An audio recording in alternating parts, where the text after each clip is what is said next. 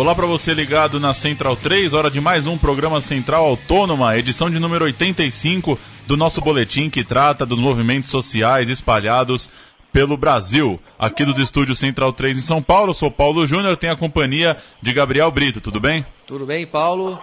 Mais um Central Autônoma no ar, número 85, dessa vez sobre o 8 de março.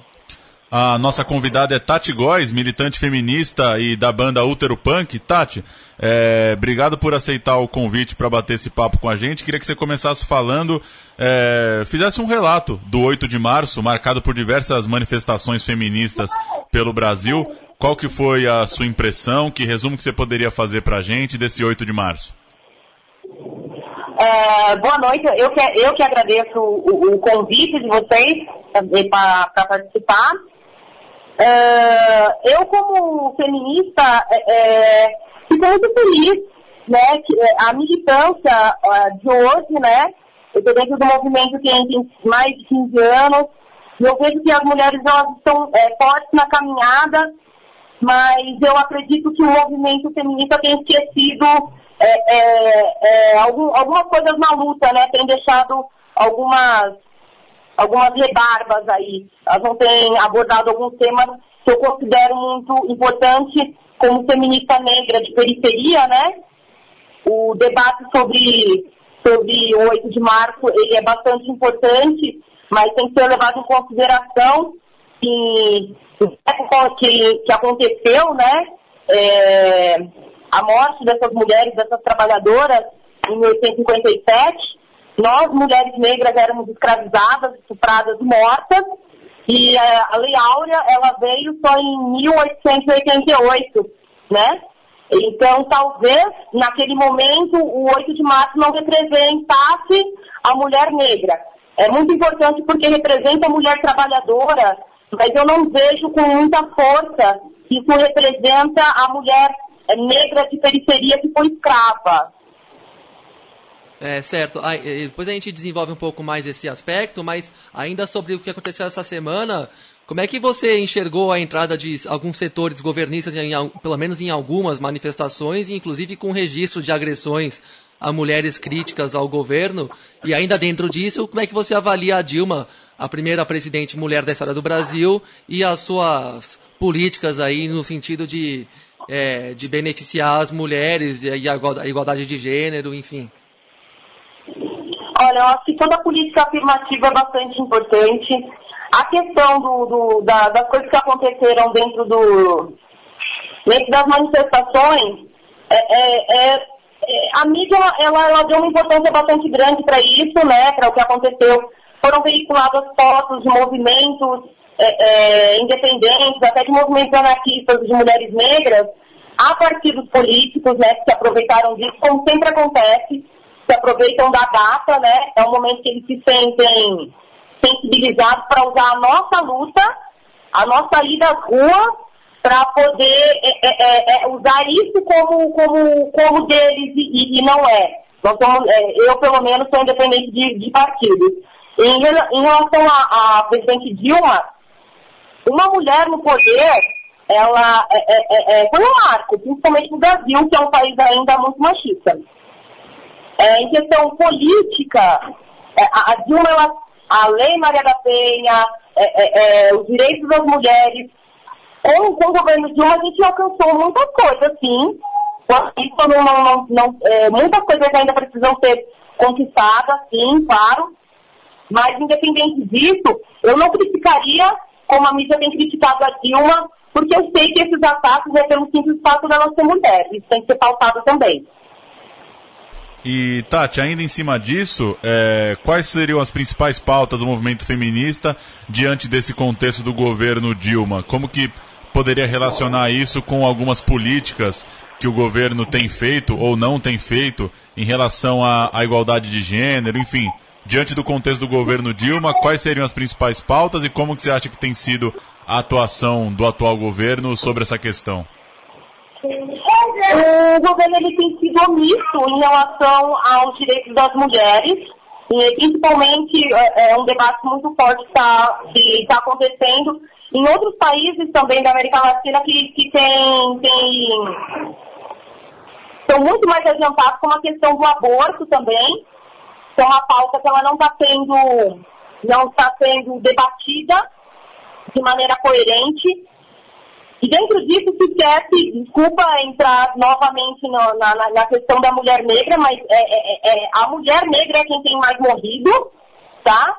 A mulher negra teria que ter morrido é, é, em abortos clandestinos. Eu acho que é uma das, das, das, coisas mais importantes, porque não tem como a gente falar de feminismo e não falar da mulher negra, que é uma pauta que tem sido esquecida pelas próprias feministas.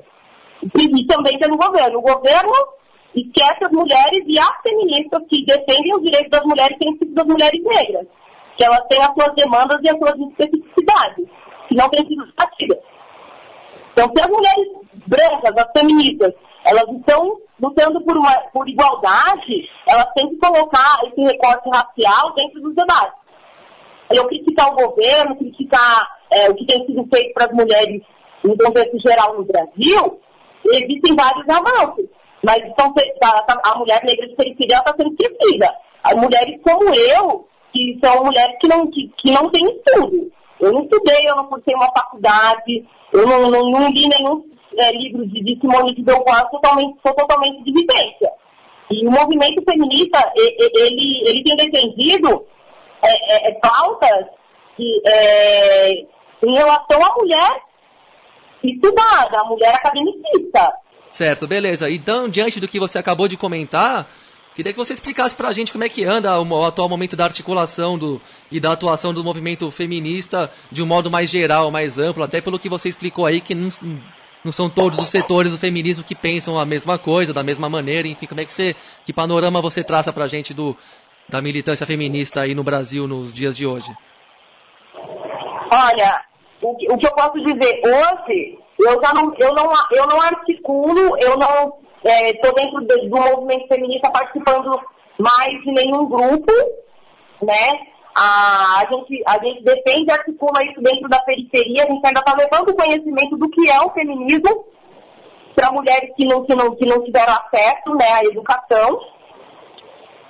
E o que eu acho bastante importante é esse acesso da, das mulheres à educação graças ao governo, governo Lula, governo Dilma, hoje a gente está tendo muito mais oportunidade de debater esse, esse, esses assuntos dentro, dentro da periferia. A oportunidade de estudo, a oportunidade de crescimento que esse governo tem propiciado para nós, mulheres de, de, de, de favela mesmo. E é, é, eu sempre vou bater nessa tecla, as pessoas podem achar até que eu sou um, um tanto quanto chata, ou não seja uma pessoa politizada o suficiente, porque talvez eu seja superficial e esteja falando de vivência. Mas o movimento feminista, que, que é colocado pela mídia, a mulher que vai falar sobre o movimento feminista, ela, tá silencia, é, ela tem silenciado a, as outras demandas, né?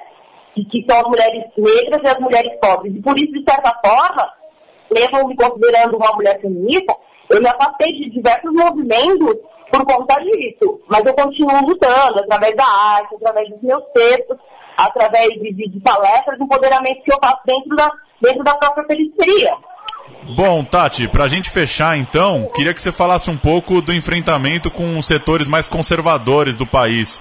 É, ao mesmo tempo que o movimento feminista está na rua, está colocando as pautas, é, tem uma parte bem considerável de políticos, de lideranças ainda muito conservadores e que acabam barrando ou fechando portas para algumas ações ligadas a, aos direitos, aos anseios das mulheres. Queria que você só comentasse então como que você tem visto isso, essa como lidar com essa parte mais conservadora que a gente tem ainda em grande número aqui no Brasil.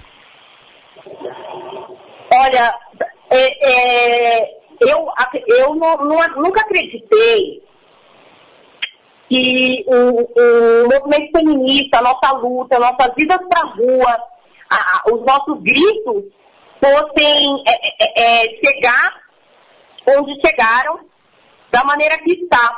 Que é, são esses políticos conservadores. Eu, eu acredito que a gente está prestes a alcançar uma revolução. A gente está batendo de frente com isso. É, é, antes a gente era apenas mulheres revoltadas, que nunca foram bem vistas pela sociedade. Hoje o feminismo tem tomado proporções assim é, é, é, enormes. São muitas mulheres, mulheres jovens indo para a rua, e bater de frente é, é, com essa força que a mulher tem batido contra o movimento conservador, que quer falar de aborto, quer é, falar de direitos iguais, é, é, é, tirar essa questão da, da, da, religião sobre o corpo da mulher, né, que, que são diversos empecilhos que, que foram criados né, pelo homem, pelo, pelo sistema patriarcal, e a gente já bateu de frente com tanta coisa, e hoje vem esses, esses conservadores religiosos, principalmente, querendo mandar na gente, como se nós fôssemos uma minoria, mas somos, na verdade somos uma minoria, andamos juntas e somos muito fortes. Eu, eu acredito que com os rumos que têm sido tomados, com vários movimentos que estão indo para a rua, que estão se unindo, ainda mais as meninas do, do Fora Cunha, que, a, inclusive eu fui para a rua, eu estou vendo uma força tão grande que, que a gente não, a gente está numa situação que a gente não vai voltar para trás, não vai dar um passo atrás. A gente vai encarar eles de maneira visceral e violenta.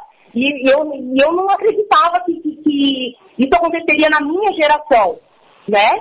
E, eu, eu, já vi muitas histórias sobre o feminismo, é, de bater de frente, mulheres que morreram, morreram por nós que estamos vivendo hoje. E, e eu fico muito feliz com o que está acontecendo, que é bater de frente com, com, com esses conservadores idiotas, né, com, com perdão do, da ofensa, mas é, é, é, é, isso é uma realização para mim como mulher. Entendeu? Ver que, o movimento feminista não vai, ele não vai deixar, a gente não vai voltar atrás é, é na nossa luta e nos nossos ideais. Entendeu? Então eu não, te, eu não tenho mais medo. Entendeu? Eu estou confiante né, né, nessa juventude, nessas feministas que estão indo aí bater de frente, mesmo que seja com fogo na mão, a gente está indo para cima deles. Isso me, me, me deixa mais confortável eh, em pensar que talvez a minha filha possa viver um, um, um, Brasil melhor, entendeu? Antes eu não tinha essa confiança, agora eu consigo ser isso, entendeu? Ele está conseguindo derrubar um por um. A gente vai conseguir, quanto mais a gente se unir. Eu estou sentindo que alguma coisa vai acontecer. A gente está vendo que alguma coisa vai acontecer. Eles querem fingir, dizer que não, mas vai acontecer. Eu estou sentindo que vai acontecer uma revolução. E vai ser, a revolução vai ser das mulheres dentro do Brasil. Eu estou sentindo que a gente está um passo disso. Legal, a gente conversou com a Tati Góes, militante feminista, bateu um papo com a gente aí, pegando o gancho das manifestações no último dia 8 de março.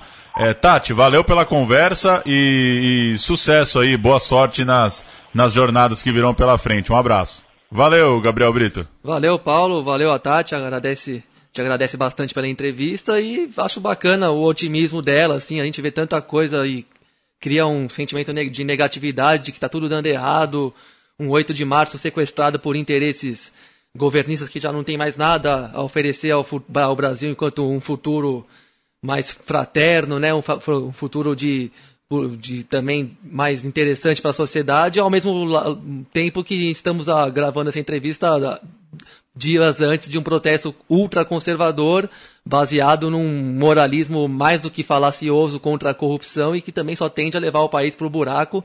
E a gente fica nessa fossa aí, né, sem saber muito como agir, para onde correr, mas é bom encontrar gente que está na luta, está tá na correria e, está com ânimo bem é, bem lá no alto, como a Tati Góes, que deu essa ótima entrevista pra gente, né? Então a gente fica com o estado de espírito dela um pouco também para buscar dias melhores.